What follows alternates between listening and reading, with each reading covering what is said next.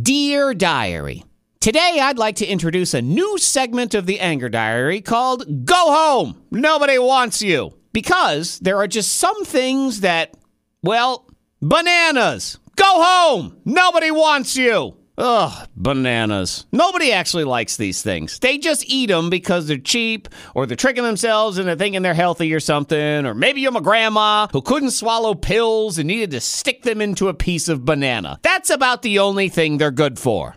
Actually, I take that back. You know what else they're good for? Fruit flies. So if you would like to start your very own fruit fly colony, it's very simple. Just buy some bananas and put them on your counter. You'll have a bunch of flies in no time. Or if you're my wife, leave one on the counter when we go out of town for a week. Then you get to have the New York City of fruit flies living in your house when you get home. And there's only one thing worse than a banana half a banana. Why do I have to constantly see half a banana on my counter? If you don't want to eat the whole thing, fine. Just throw the rest away. They cost like a nickel. Who cares? Because again, fruit flies. How we ever gonna get rid of them as long as these mealy, mushy half logs are sitting on my counter? Here's another one tired tellers.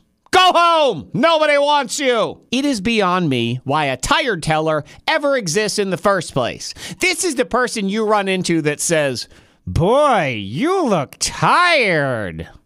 Why are you talking right now?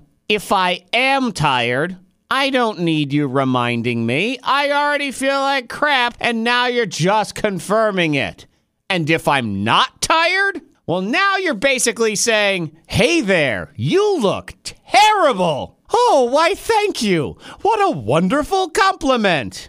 I mean, I would never say to somebody, hey, you look really fat and bloated today. So why is this any different? Didn't your mama or that Bambi movie tell you not to say anything if you ain't got anything good to say? Do that one. Go home. Nobody wants you. Till next time, diary, I say goodbye.